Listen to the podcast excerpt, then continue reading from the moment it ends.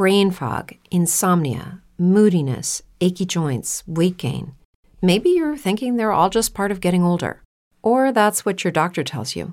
But MIDI Health understands that for women over 40, they can all be connected.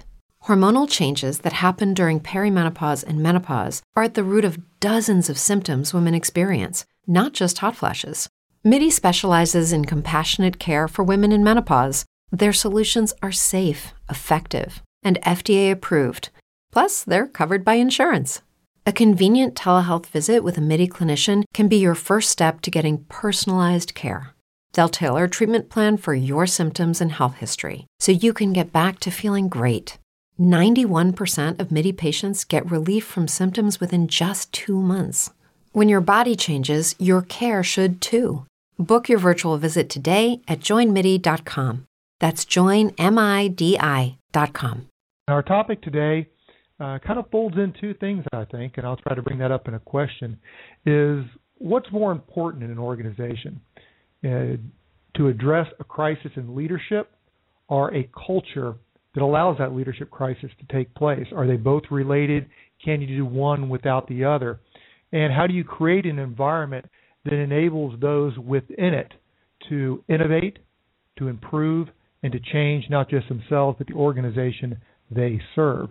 In the military, it's an organization that more often than not, it prizes a type A personality. It needs the risk taker. It needs a strong intellect. But almost in opposite to that, it demands silence, it demands order, it demands compliance, and it demands often for those strong type A personalities to do things that they greatly disagree with. So when that takes place, where is that proper? Where is that improper? And are we taking full advantage of the type of personality set that we say we really want in this line of work? And our guest to discuss for the full hour will be Peter Munson. He's a Marine officer, KC 130 aircraft commander. He's a Middle East specialist, blogger. He's also author of the book Iraq in Transition The Legacy of Dictatorship and the Prospects for Democracy. And he is also editor over at Small Wars Journal. And we're going to use an article of his that came out in Small Wars Journal back in April titled Disruptive Thinkers Defining the Problem in a response to Lieutenant Benjamin Kohlmann's essay, The Military Needs More Disruptive Thinkers. And if you haven't read those, you can all find links for them over at the show page, or you can go over to Small Wars Journal and search them up for yourself. Uh, but until then, Peter, welcome to MidRats. Thanks very much. It's a pleasure to be here, and uh, greatly appreciate the offer to to be able to talk about this. Well, it's uh, it's a, a topic that has really gotten a lot of interest by our, our regular listeners and also some people that may be new to the program that have been in touch with us on a variety of ways. And I wanted to kick things off, Peter, uh, quoting from your article here, because I think you you rounded out the the question really well, and you know over the last you know six to eight weeks or so, maybe you have a, a different view on it. But in the earlier part of your essay, "Disruptive Thinkers Defining the Problem," uh, you quoted one of your commenters, Null Hypothesis, who said, you know, what you're really looking at is what is the problem we are trying to solve again? And you say, you know, that is the right question. And if we have disruptive thinkers, what are they trying to disrupt? Okay. Um, I think I'd just like to start uh, with talking about w- what exactly are we trying to get at with disruptive thinkers. And, you know, the, the catchphrase uh, I think comes from uh, you know I haven't I haven't exhaustively researched this, but I think you know it's been around in different circles or in, in different formats uh, on the business side and uh, you know science side. Um, but Ben Kohlmann used it uh, in his uh, his article with uh, Small Wars Journal um, in this context first. Uh, and there's been some criticism of that because uh, you know a lot of people uh, say that it, it detracts from you know the uh, the reform message because the, the, the disruptive catchphrase um, you know makes people in a somewhat risk averse uh, bureaucracy a little bit uh, you know a little bit worried uh, and, and makes them want to resist that.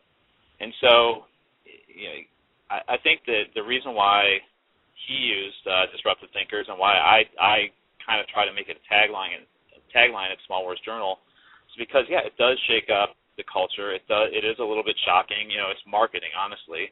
If uh, we published an article that said um, the military needs innovative thinkers or something like that, everyone would be like, well, yeah, no kidding. But uh, and and uh, so is it marketing? Yes, it's marketing. But I think what it is is that there's a there's a problem that everyone recognizes because there's been a plethora of articles out there talking about innovation and reform and yada yada yada, but uh, nothing really happens. And so, it you know, I think it's an attempt to try to um, you know shake the bureaucracy a little bit and, and get uh, get it to pay attention. Um, and in my own uh, writing previous to this, uh, I wrote uh, I've written a couple articles at the Marine Corps uh, Gazette, and in one article, um, actually a letter to the editor, uh, I stated that uh, they have an advertisement that said that the Marine Corps Gazette is read by every general officer, and I, I wrote, well, I think that that needs to be changed. That you know, every general officer has a subscription because they must not be reading, because otherwise they surely would either comment, uh, uh, let us know why we we are missing something, or they would you know they would do something about the things that the uh, you know this middle management level is is talking about and uh, Lieutenant General Robert Neller, who's currently Director of Operations uh, on the Joint Chiefs of Staff. And he's actually going to be coming down to my neck of the woods at MARCENT um, here soon. Uh, he, he, as he said, took the bait and uh, in, a series of back and forth between uh, him and, and some other folks at the Marine Corps Gazette has called us the Young Turks. Um, and in all of these uh, back and forth. Uh, I think that there's there's a little bit of a on the side of the middle management. There's a little bit of an overstatement of the problem, a little bit of uh, you know attempt to jar the system. Uh, and on the other side, uh, kind of the guardians of the system, institutional leadership, uh, those of uh, those who do actually roger up or you know make comments, uh, a lot of times this the disruptive thinkers or a call for innovation, innovation, a call for reform is it's uh, kind of attacked with a you know straw man arguments, saying, well, you guys just want to have nothing but resources thrown at you and no accountability, or um, you expect to be able to come in as a first lieutenant and uh, you know to not have to listen to orders and just innovate and go off on your own and do whatever you want. Uh, and, I think that's absolutely not the case. At least what most I, I think the responsible voices are arguing for. It's really and and uh, getting back to your uh, the way you split it into to two possible categories. This is a, a crisis of leadership that we have to deal with um, by going after the leadership uh, aspect of it, or is it a is it do we need to go after the culture that allows it? I really do think it's the culture that we need to to get at, and and um, it's really, I think, the culture that the disruptive thinkers and other similar arguments include the attritionist letters in the Marine Corps Gazette, include uh, some of the stuff that I've written there and at my own blog, um, and just a kind of a really around the you know the defense um, uh, literature, things like Colonel Paul Yingling. Uh, it's a, it's an issue of the culture um, that needs to be changed so that the leadership can be changed. Because really, the the leaders are are are bred, born, and brewed in that in that culture. And uh, if you don't change the culture, you can just try to change out leaders, um, and, and you're never going to get to the the result you want to. Well, that opens up a lot of areas for discussion. Um, let's talk about changing the culture. I mean, what I guess my assumption is that that one of the theories behind the way things are now is that many of the more senior officers have been co-opted into a into a system that that ignores um, the, the present realities, and that the function, one function of disruptive thinking, is to uh, uh, give them some ground truth as to way things uh, look from the from, as you say, the middle management or the lower um, management area. Is, is am I off base in thinking that way? Uh, well, I think that uh, that I don't think you're off base in thinking that way, but you know I want to be careful because another one of the straw argument, straw man arguments that's been thrown up against this this line of thinking is that we think that we know better than everybody else, we being the younger generation, and uh, and really. Uh, uh people try to say that you know, we're so inexperienced that we don't even know what we're arguing about, um, that we have a very simplistic view of the world, um, and, and that we're trying to tell people with 30 plus years of experience the way things are when, when we don't get it ourselves. And so, um, a couple quick points on that. One, you know, a lot of the people who are writing these things are, are not quite as inexperienced uh, as as some of the commenters would, would lead you to believe. Um, you know, it, has, it's a bit of a minefield because you know if I say that I have 15 years of experience in the, in the institution, then you know some people would say, well, that's a lot, and others would say it's not that much. But uh, there's people like myself who are, um, you know, I've already passed my uh, 04 level, um, basically MOS tour. I've, I've worked at that level. We've got others who are, um, you know, commanding officers at the battalion level who who um, feel the same way. We've got others at the 06 level who, who um, are also making some of these arguments, at least if not out in the open, then uh, well, you know, you have Paul Yingling and Colonel Gian Gentile who are making these out in the open, but there's plenty of others who are just who are in contact with people like me who who say that yes, we're on the right path. Um, and you know, even into the general officer levels, uh, General Neller didn't exactly agree with us, but he didn't exactly say that we were wrong either. So I do think that there's um, there's a difference in perception of what's going on in, in the institution between the lower and mid levels and the highest levels of the uh, institution. but I think more importantly that uh, this is something that is it's not isolated with defense bureaucracy or the U.S. military. This is something that can be expected as uh, you know as a bureaucracy kind of gets to a point where it's been very protected. It hasn't had uh, basically to fight for its life, whether economically or militarily, uh, for some time, and it's it's kind of on top of the heap. You know, the, the bureaucracy tends to get bloated. It it tends to be problems uh, and, and dysfunction, and uh, really a lot of inefficiencies in, in the bureaucracy. And some of the things that I've written about try to highlight that. Uh, I guess comparison between say the DoD and you know HP or a Xerox. Uh, you know that there was near the end of its you know its uh, plain paper copying uh, monopoly, which I guess. Yeah, I I just wanted to to double down on something you said. I think one of the you talk about anti-intellectualism. The people that the first thing they do is come out and take out the calendar and say, "Well, I have this many more years than you, therefore my argument wins." Uh, that's that's just a classic defensive of not really wanting to address the issue. And, and I thought, um, and usually when people do that, I just tune them out because they don't know what they're doing.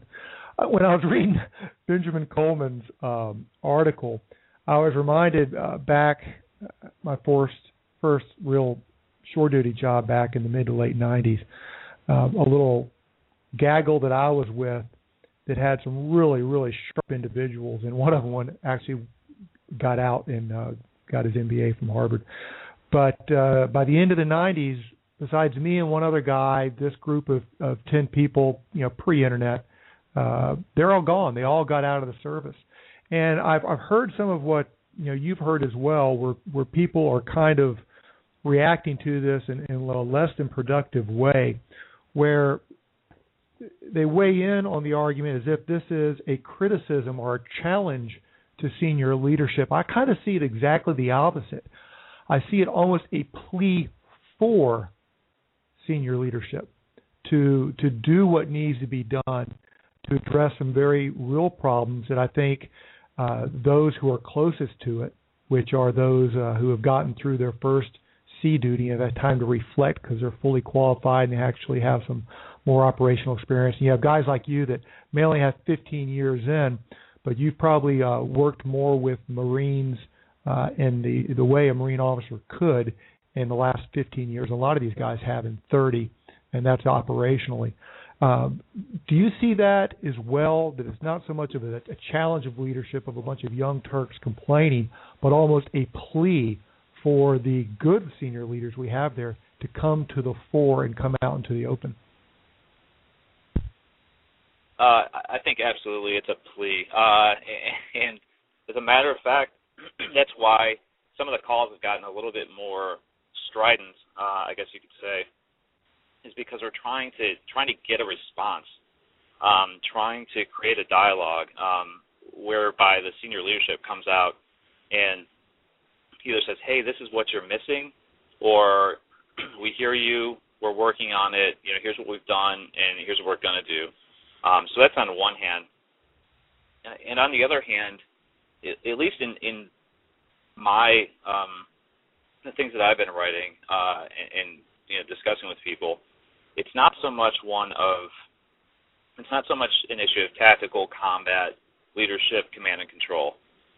this is really for me more about the, the bureaucracy, uh, the institutional level leadership, uh, and, and, the issues of just how we train, equip, uh, train and equip our forces, how we manage our people back home, the sorts of burdens that we put on people that detract from our, um, you know, our core missions, uh, and you know, I, I don't want to really get into this this realm here, but I would also say the way that our um, our bureaucracy writ large makes strategic decisions and um, you know conducts uh, strategic level operations. So that I've addressed that issue in brief uh, in um, for instance in Foreign Policy magazine, but really it's about how the bureaucracy makes decisions, allocates resources, and most importantly prioritizes the efforts of the people that are working for you. So you know, is it uh, if I'm working at a given geographic uh, combatant command, is it more important for me to focus on those things which support the warfighter, or is it more important for me to do uh, firefighter or fire extinguisher uh, training on the computer? And that is a choice that people are forced to make because there are no priorities given, and there's just a list of you have to do all of this. And by the way, there's not enough time in the day, so then people start to make up their own priorities, which are not always consistent with uh, you know mission accomplishment.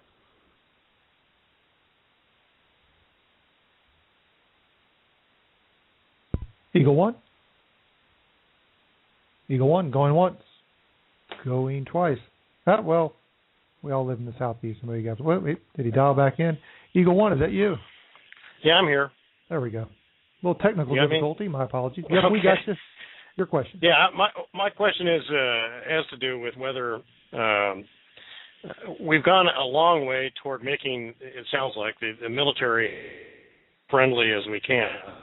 You know, and, and a complaint I had when I was a junior officer, and I'm sure one that continues today, that that the the uh, the, the customer and this of the to the junior officer, the the uh, middle management, and we've done everything we can to make their job as hard as possible while making it easier for the for the bureaucracy uh, to operate. Um, is some of the effort that you see going on with this with this uh, process of, of communication uh, devoted to that uh, that that kind of issue? Okay, I uh, I missed a little bit of that. I'm not sure if it was uh, my end or your end, but uh, um, my understanding was that you were asking if the um, if the if the bureaucracy has basically made uh, life easier for itself and made and put more transfer more burdens onto the uh, the lower level operators. Is that correct? That's correct.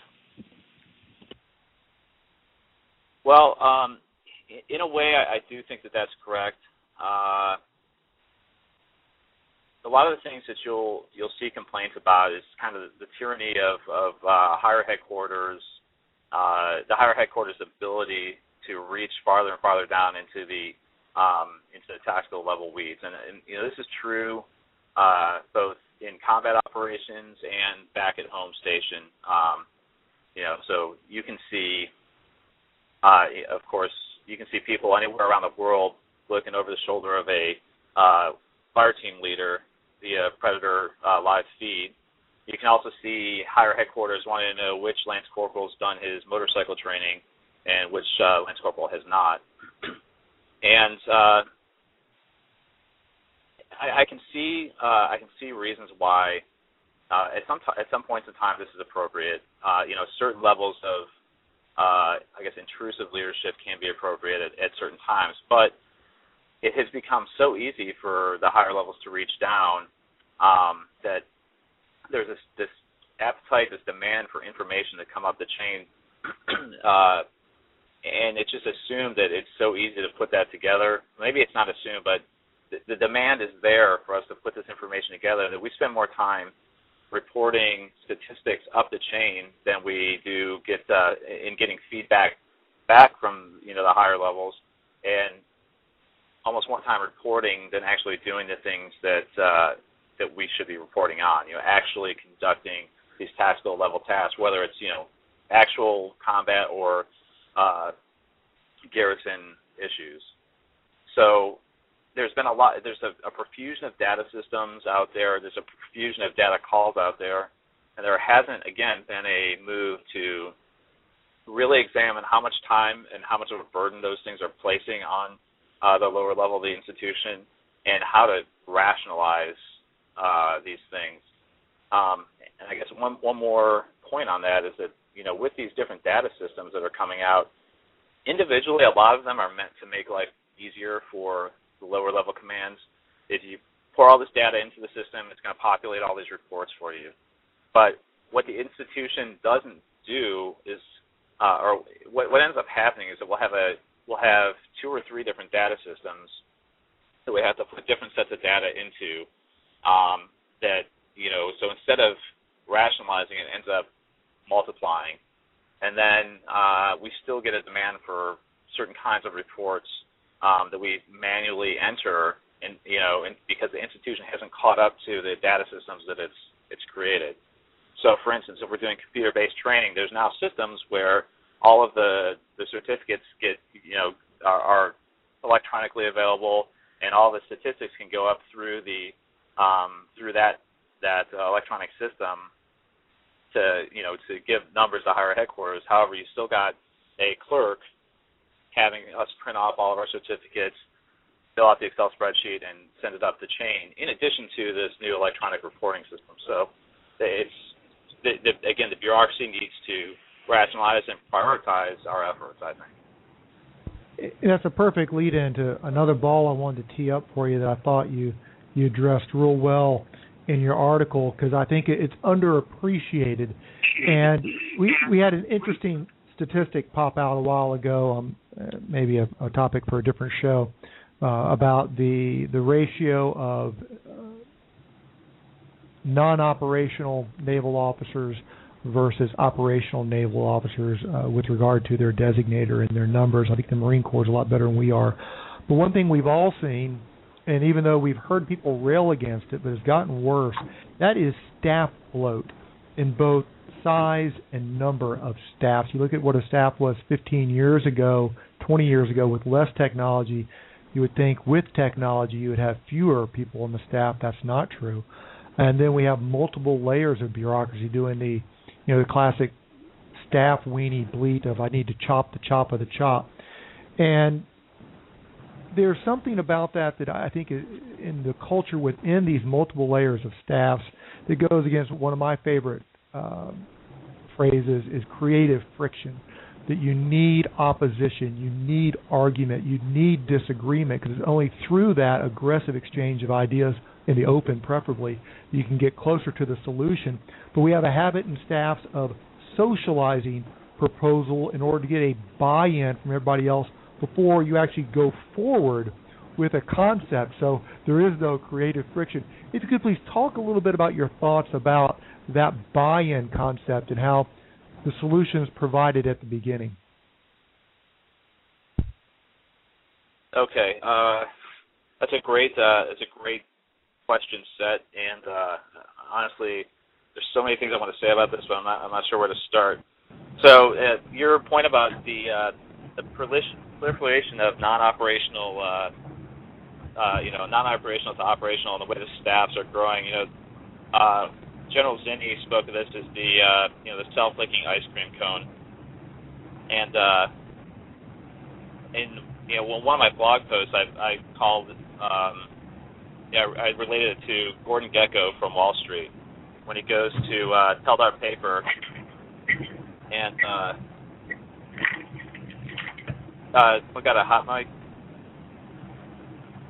or is that my phone? Okay, that's better. I don't know if that was there me or someone. that. Okay. So, uh, relating it to, to Gordon Gekko uh, uh, from Wall Street, uh, the movie Wall Street, and he goes into Teldar Paper and he says, you know, we've got 30 vice presidents, and I've been studying this, this company for whatever six months, and I can't figure what they do except for send memos from one, you know, one guy to the next. And so, again, it highlights that it's, this is not some evil uh, facet of military bureaucracy. This is what happens in corporations, organizations that you know have basically have been in a position where they haven't had to clean house.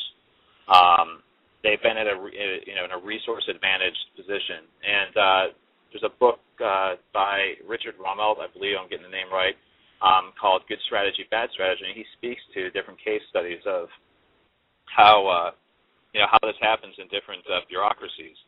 And you know if if you don't have some sort of you know uh, wildfire that comes through and clears out the underbrush, that stuff starts to choke off growth. You know, in the corporate world, there's you know the business cycle tends to um, tends to take care of that. Either either companies periodically have to uh, reform, reset, let people go, and kind of uh, streamline themselves down, or they're going to end up going out of business. In the Department of Defense, it's a different animal uh, because it doesn't have that those same competitive pressures. Um, yes, we, we're at war, but you know we're not sending battalion against battalion, division against division, where um, you know, like you saw in World War II, you would have uh, you know several layers of leadership fired or killed until you get to the point where um, you know the organization is working optimally. Obviously, I'm not you know wishing for that sort of thing, but if you're not if you don't have that sort of dynamic occurring naturally, then you need to start looking for how do we basically start to clear out this this you know undergrowth of staff uh, uh, proliferation um, that's really tending to make the bureaucracy very inefficient. Um, I got a couple notes that I wrote down as you were talking. I'll just hit a couple of them real briefly before I go on to um, I guess discuss why I think this is important. Um, first off, you, you, mentioned how the the Navy has uh, maybe more more non-operational to operational um, officer billets, but you know the Marine Corps has been using individual augments. I know all the services have, but you know we think growing our staffs by um, you know basically robbing out of our operational units to to to send people on augment tours to those staffs. So you know, we're all seeing it, and in the Marine Corps, it's I think particularly harmful. Uh, you know, I there's a certain level at which there's room for that sort of augmentation, and there's need for it. But once you go past the um, hey, we're on a wartime footing, we need to increase our staffs a little bit to the um, staff bloat, um, you, you're really creating a harmful situation. And another example of that that I saw from uh, walking around the halls of CENTCOM is that there's a tasker cell in the J5 and so, you know, my understanding of that is that there's basically a, a, an office with several people in it whose sole job is to keep track of all the tasks that everyone is supposed to be doing. So, I mean, these things are so you can see that you know, the, again, the self-leaking ice cream cone. And so, when when you get this profusion of of different interests in a bureaucracy, that's where you, you get that need for buy-in. And so, you know, everybody is defending their interest um, and, and it, it might not. It's not necessarily a you know that people are are being purposely nefarious. It's it's the nature of the bureaucracy. You think the job that you're doing is important, so therefore you think you need more resources to do it well. Um, and if you don't have someone to rationalize and prioritize, you, you get all these people competing um, uh, to to protect their piece of the pie, and um, as that goes on, everyone starts to you know basically log roll where they're you know as decisions get passed around through the system through different sorts of uh, um, means of routing. Every decision gets watered down to get that buy-in to the point where it's not a decision at all. And again, that's where we lead to these get to the situation where we're at where there's there's no prioritization of time, investment, resources, et cetera, because of this you know this basically set of you know interest groups gone wild. Well, I guess one of the questions then is how do you select? If if you're gonna if you're gonna weed things out in the business world, you can do it on the basis of productivity or uh, you know income generated or a whole bunch of other um, uh, means of measuring performance. They may not be great, but they're they're at least uh, uh, methods of doing so. Now we use a fitness report system that I think is broken, and we and so everybody is above average. And uh, uh, how are we going to get? How are we going to weed out the people who are uh, just holding their position, hoping for the retirement check, and how are we going to keep people who are who are dynamic, uh, disruptive thinkers to move us forward? How, how, how does that how does that work? Well, you know that's the multi-million dollar question that I don't, I don't necessarily have the uh, you know the silver bullet answer for, but there's there's two different answers to how do you select, how do you how do you go about figuring out you know who's the right people who are the right people to keep around and, and what organizations and organizational methods are the right ones to keep around and you hit on you know the the bottom line um, in, in your question is that there there are no metrics so we we talk about metrics we try to create metrics but um, there really are no metrics uh, in the Department of Defense right now that that can truly um, basically rationalize our system we don't have a customer, and you can argue different. Um, you, you can argue for different people who are customers, but really, when you come down to it, there, there's no one who's going to be able to walk away and not buy our product um, in the end game. So we don't have a customer. Um, you know, our budget is fixed, and the system for, um, you know, the system for allocating resources to the Department of Defense is not a rational system. So therefore, um, it's not going to it's gonna not going to choke out inefficiencies. Uh, again, we're not in existential battle where um, there's a metric of are you winning or losing against a peer competitor, and there's not the threat of that nearby. So that's another, uh, I guess, influence that could drive a more rational performance that, that we're missing. And uh, as far as you know, the, some of the personnel policies that we have go, there's no payroll tax. There's no, um, you know, you, you don't have to worry about your payroll, so you can be as inefficient with your manpower as uh, as you want to be, and, and there's nothing to rationalize that. So if we're, you know, if we're keeping people, um, you know, having people work for 40 hours a week or 80 hours a week, or if we've got people there 40 hours a week and they're not doing anything for us, there's no one there's there's no sort of payroll cost or overtime cost for the majority of the Department of Defense that's going to make you use your people more intelligently. So these are all things that that make I think leadership and culture that more important to fixing the problems that we see. But I'm not really that um, optimistic that you know, that a, a answer or a solution is going to materialize. Um, so as far as how do we select the right people to stay around, um, again, there's a there's a lot of literature out there on different ways that we can move ahead. Um, whether that's uh, you know a lot of this is tied up in the in the laws of, for military compensation, the laws for military promotion and selection. And I'm not an expert on those by any means, but I, it's not as simple as just changing the way um, that we select, promote, retain, and pay people um, we have to go to Congress to release some of that. but I think that what we could do, um, you know, is, is tr- somehow try to make our fitness reporting system a little bit better. Um, you know, right now there's there's things like where you you just can't you can't say anything negative about a person. Where on a Marine Corps fit rep, if I write um, this is an average captain, this is an average sergeant in a fit rep, and average comes up in the software as a uh, keyword that the, the fit rep should be adverse. So we're saying that if we say someone is average, then this is a adverse fit rep. It just makes no sense. Um, people have talked a lot of uh, different ideas uh, how we could do 360 degree fit reps. Um, but really, there's a lot. You know, there's a lot of logistical problems with how how do we um, you know, how how do we do that? How do we change the fit rep system?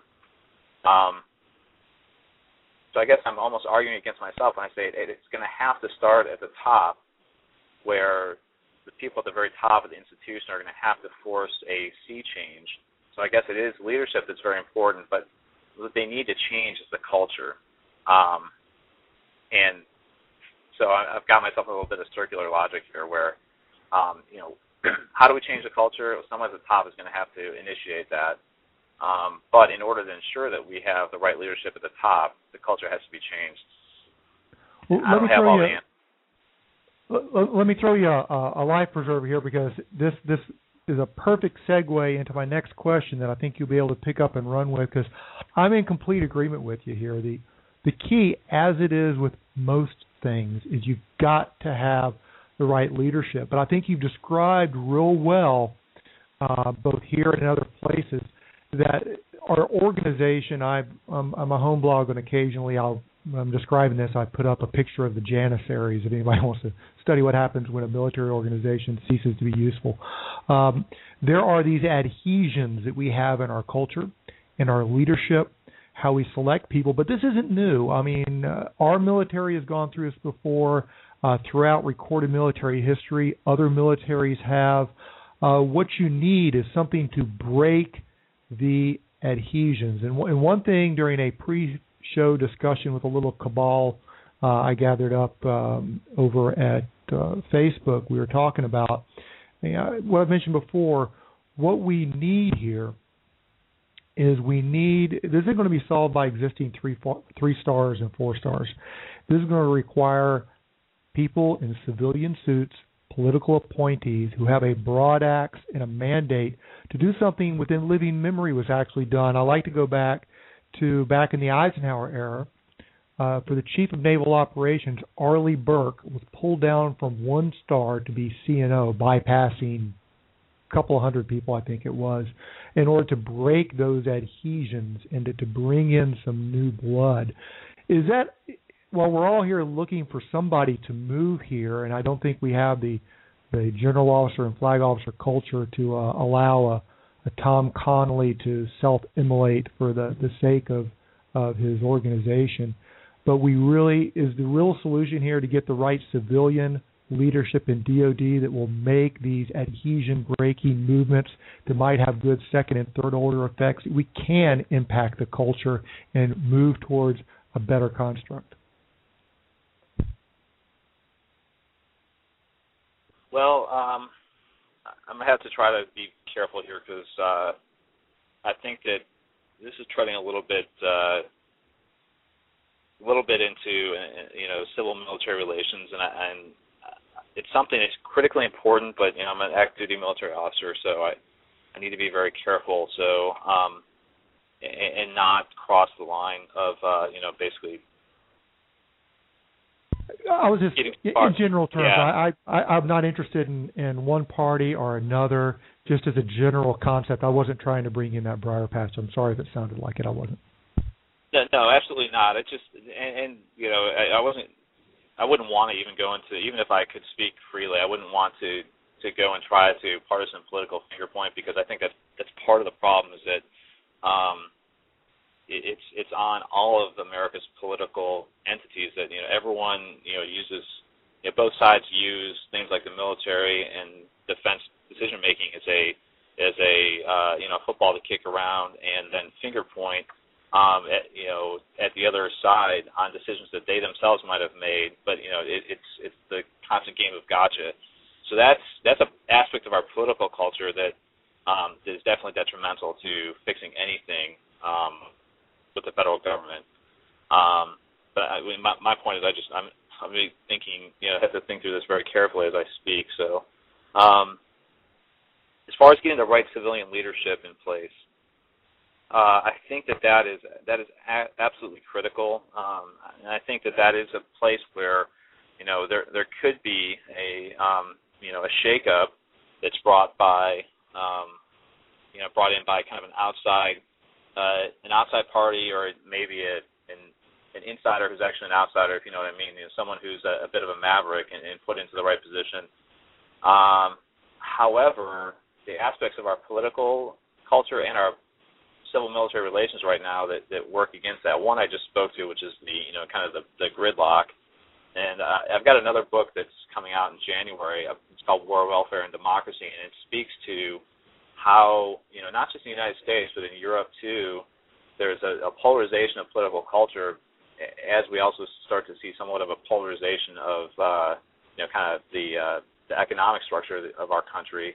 And again, this is this is one of those things uh, that's that's kind of like the the military, where uh, the you know the military uh, dysfunction that I've described. You know, as these institutions um, kind of uh, keep growing in a certain direction without any crisis to remake them, you get these the special interests that proliferate and kind of choke out the uh, rational functioning of the system.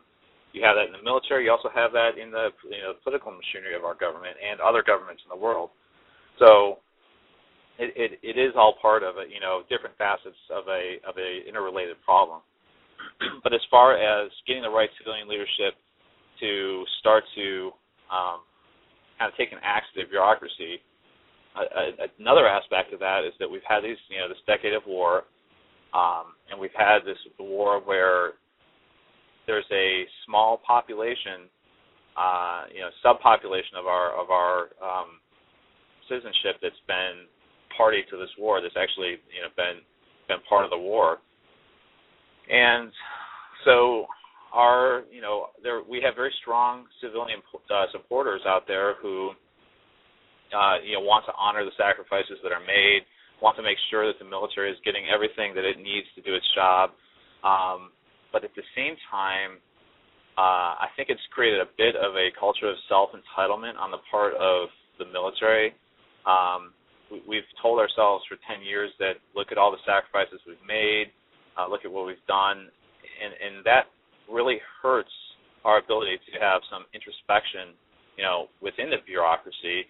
But it also makes it incredibly difficult for someone to come in and start to take an axe to the bureaucracy because, uh, you know, those parties that that uh, are getting axed are going to kind of wave the uh, you know wave the the you know the bloody shirt and say you know you're you're cutting something that that is going to eventually make you know people die on the battlefield.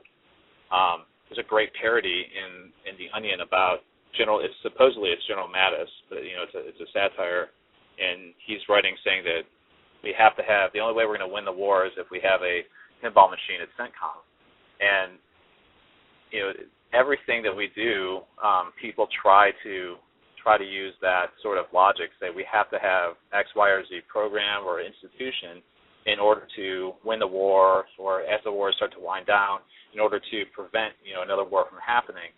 So with that civil military relationship, with that uh, you know kind of culture of self entitlement on the military's part, it's going to be very difficult for someone to to uh, kind of rationally take an axe to the organization and try to chop off those parts that kind of need to to be regrown or to to go away altogether. And so my I think my my thought is that both on our on the political side, you know, writ large, and then in the subset of what's going to happen with the military in the future, I don't see us rationally uh, addressing our own issues. I think it's going to take a crisis that's going to force you know drastic measures um, that will eventually you know it, that's that's the wildfire that if you don't do a prescribed burn, the wildfire comes through. It it doesn't really uh, differentiate between you know between parts of the forest. It just takes it all down and and you got to rebuild. Now I don't I don't think that the crisis will be quite that bad, but I do think that you know, there may be a crisis that that requires, you know, that really damages our finances, our our governmental institutions, and our, our fiscal policy, and we have to kind of uh, rebuild after that. It, it, you know, unless we can find some way to um, to to compromise and to come up with a solution um, to stave that off, but I, I don't see that happening in the near term. let me uh, shift the focus a little bit to uh, to a, a, guy that I think was a disruptive thinker, and that we've discussed many times here before, and we'll discuss again, especially if I get uh, General Van Riper back on. But uh, let's talk about John Boyd. I mean, a lot of the the approach he took to things uh, was not necessarily the highly recommended approach to advancement to uh, to uh, general officer pay, but he certainly had influence. Is, is he uh, a factor you think in the in the direction that this um, disruptive thinking uh, idea is taken? Well, I, you know, I think he's a bit of a factor, um, but I, you know, I don't think it's quite, uh, you know, at least not for me, and I, I, don't, I don't really think I can know enough about others' uh, ideas and motivations to speak for them. So I think he's he's definitely an influence, but not the, we're not trying to consciously um, follow in his footsteps. But I mean, really, the important idea there, and when I went when I the important idea there is that do you do you want to advance to general or do you want to do what you think is right and to um, you know to try to advocate for change in an organization that you care about and again we get a lot of bad press from some sectors um, saying you know we're just publicity seekers and uh, you know we're trying to make a name for ourselves but you know, trying to call out general officers and and basically provoke them into dialogue, like you said, is not the safe route to general officer. Um, you know, criticizing uh, aspects of the bureaucracy that some people have very high affinity for, you know, it's not the route to general officer. So I fall back to what uh, my platoon commander, when I was at the, the basic school, um, what he said to us, and that was, you know, people talk about dying for their country all the time, um, but no one ever says says anything about giving their career for their country. So, you know, I'm not I'm not out to uh, commit career suicide, but I think that you know people are a little bit too uh, too concerned about. You know, some people are a little too concerned about the, their careers, and that definitely does hurt the uh, hurt the the calls for, for reform from within and it's also it's a you know a carrot and a stick that's used against people who would uh, would would step out and uh, and say things. But on that note, um, yeah, I'm pretty outspoken. I have gotten very little in the way of negative feedback from the the organization.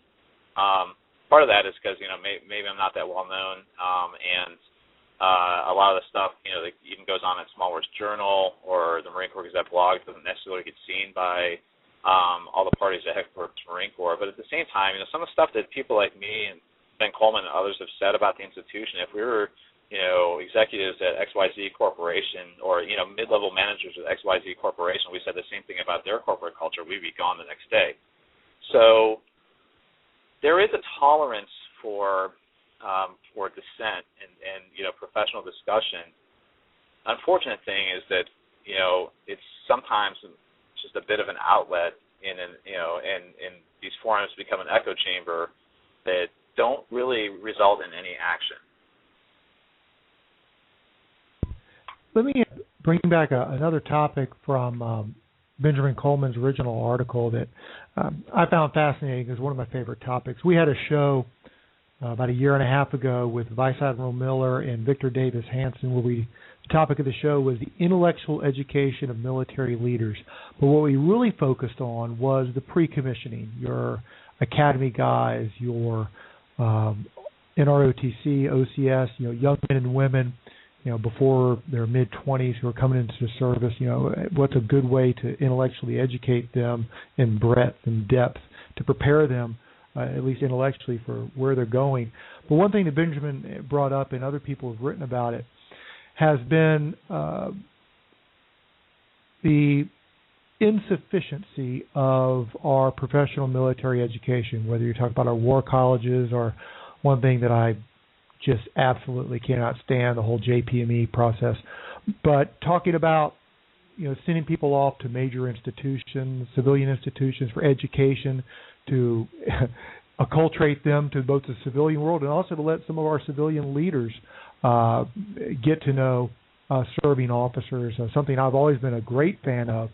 But uh, one thing that I've seen a lot of people have, and I want to see what your take on this. There are exceptions. I think Admiral Stavridis is an exception. I think General Mattis is a, an exception. I think that uh, Admiral Harvey is an exception. But there is a, a fair bit of anti-intellectualism in the military from from two parts. One, those who just think bunch of book learning is no good in mid career because you ought to be doing other things like preparing PowerPoint. Yes, I'm a little cynical there. But there's also uh, one thing that that we uh, a lot of people have run into that have had opportunities where you get the the call in by the chief of staff or the first flag officer chain of command in your community and tells you you don't want to do that. That's not career enhancing. You're going to blow your ride if you go do that. Do, do you see a, a regular current of anti intellectualism like that still in our military, or is that isolated in general personalities or specific personalities? I mean, uh,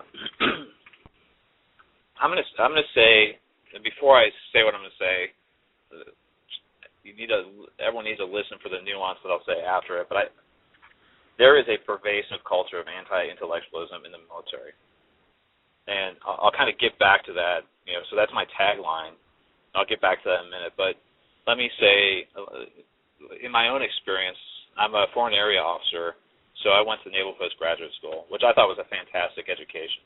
Um, you know, I really enjoyed it. I learned a tremendous amount.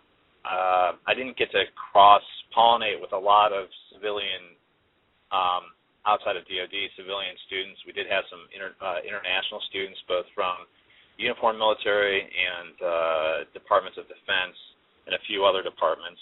Um, and you know, we had outstanding um, civilian educators, to include uh, at, at the time I was there, Dr. Vali Nasr, who's you know, renowned uh, Iran expert, was teaching at uh, NPS at the time.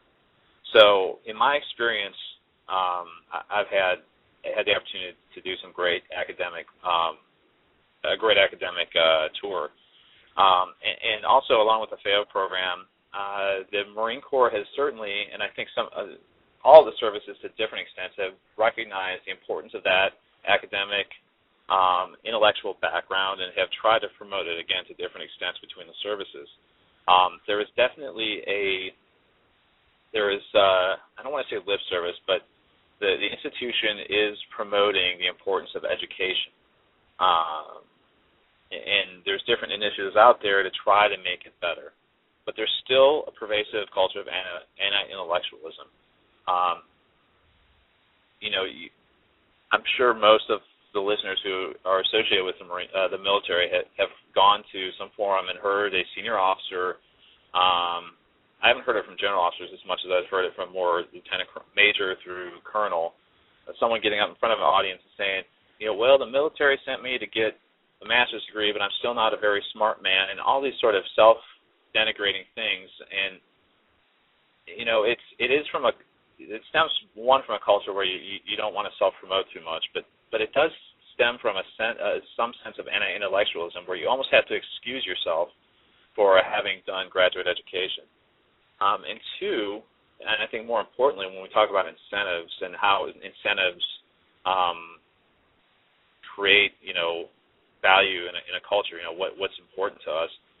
Uh, on my fitness report as a senior major, looking at lieutenant colonel, right up top, it has my height and weight, and I, you know, in the Marine, especially in the Marine Corps, I, we, it is important that you stay fit and fit the uh, fit the mold of a Marine officer. And it has my PFT score. And again, it's important to to be able to lead from the front, but those things are right at the top of my fitness report that everybody sees um, as they start to work down towards the more substantive parts. There's nothing in there about my academic or intellectual background until you get to the very end where there's a block for PME, um, and it's a, just a check block. Um, when we go to whether it's Naval Postgraduate School or Command and Staff, really it's it's almost a pass-fail course, and there's no real incentives given to excel at those uh, at those schools. Um, and so that takes a lot of the seriousness out of our education.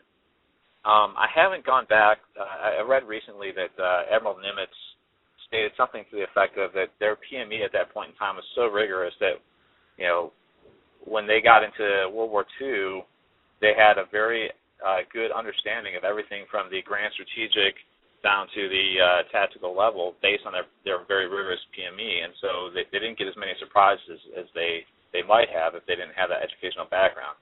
Now, I'm not sure how much of that is uh, true and what how education has changed from then to now. uh, but that's something worth looking at. Um, but but really, until we incentivize you know high performance in um, you know in, in academic, um, I guess in our different PME schools, we're not going to get uh, the importance in the culture that we do about you know for instance physical fitness. Now, I think every, everyone agrees to a certain extent that physical fitness is somewhat important. You know, depending on what role you're in, it, it has much more importance. Um, you know, it's for a military, uh, you know, for a military leader. But you know, am I more concerned about whether my battalion commander or squadron commander can run a three miles in 18 minutes, or if he has the intellectual ability to manage a large organization, to lead a large organization, and to understand the uh, higher level issues that that we have to interact with. I, I'm I'd rather he just passed the PFT and was outstanding on the intellectual side um, as it impacted his job. Um, and then finally, the uh, the point about cross education. There was a lot of back and forth about um, you know how much we interact with civilians in our education and how we could go to outside institutions. Um, there was a lot a lot of uh, attacking the examples of business schools. Um, and to me, all of that, a lot of those comments showed the basic civil military relations problem that we have, where a lot of people in the military feel that we are better than the rest of society, we are better than you know the business school grads, etc. And but we we are so isolated in many ways that we, we don't even know we, we don't know what we're comparing ourselves to and I think that it would be it would be outstanding if we could get more of a cross uh, a cross section of uh, intellectual or you know of academic credentials in the military. Get out and see. All right, so what what does Harvard Business School really teach? Is everyone going to be a investment banker that's uh, you know is rating corporations, or are there also people who are creating you know creating true wealth in America? You know, working in manufacturing or whatever, coming out of Harvard Business School. Um, you know, how are different organizations attacking you know managerial and leadership problems uh, outside of the military? How are they addressing institutional reform? Um, what sorts of crises have they dealt with, and how did they reshape the organization to deal with it? I mean, these are things that you know the cross intellectual cross pollination is incredibly important to any. Um, I think any organization, any sector, and we're missing out by not doing a little bit more of it.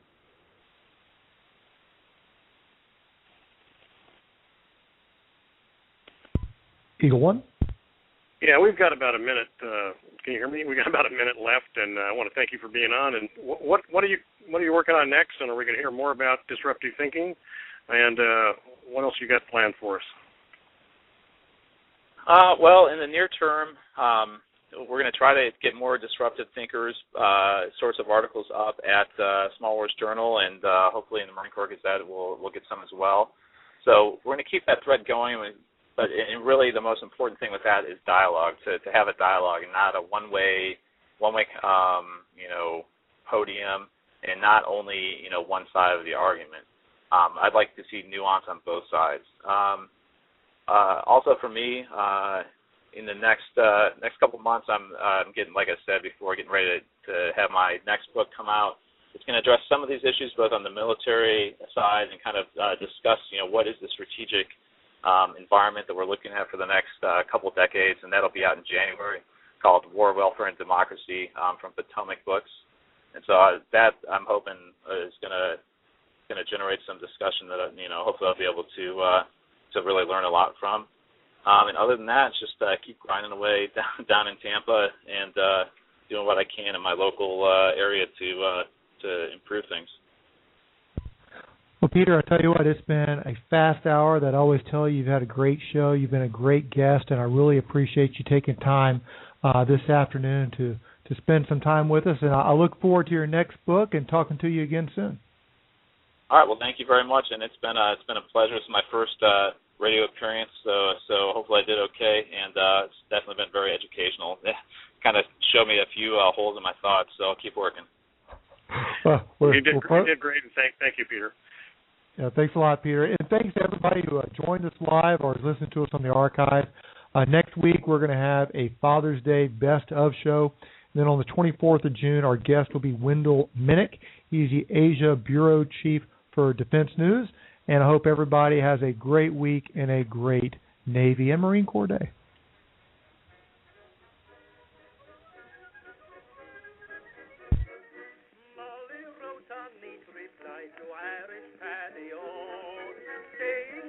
Maloney wants to marry me, and so leave the Strand and pick up Piccadilly,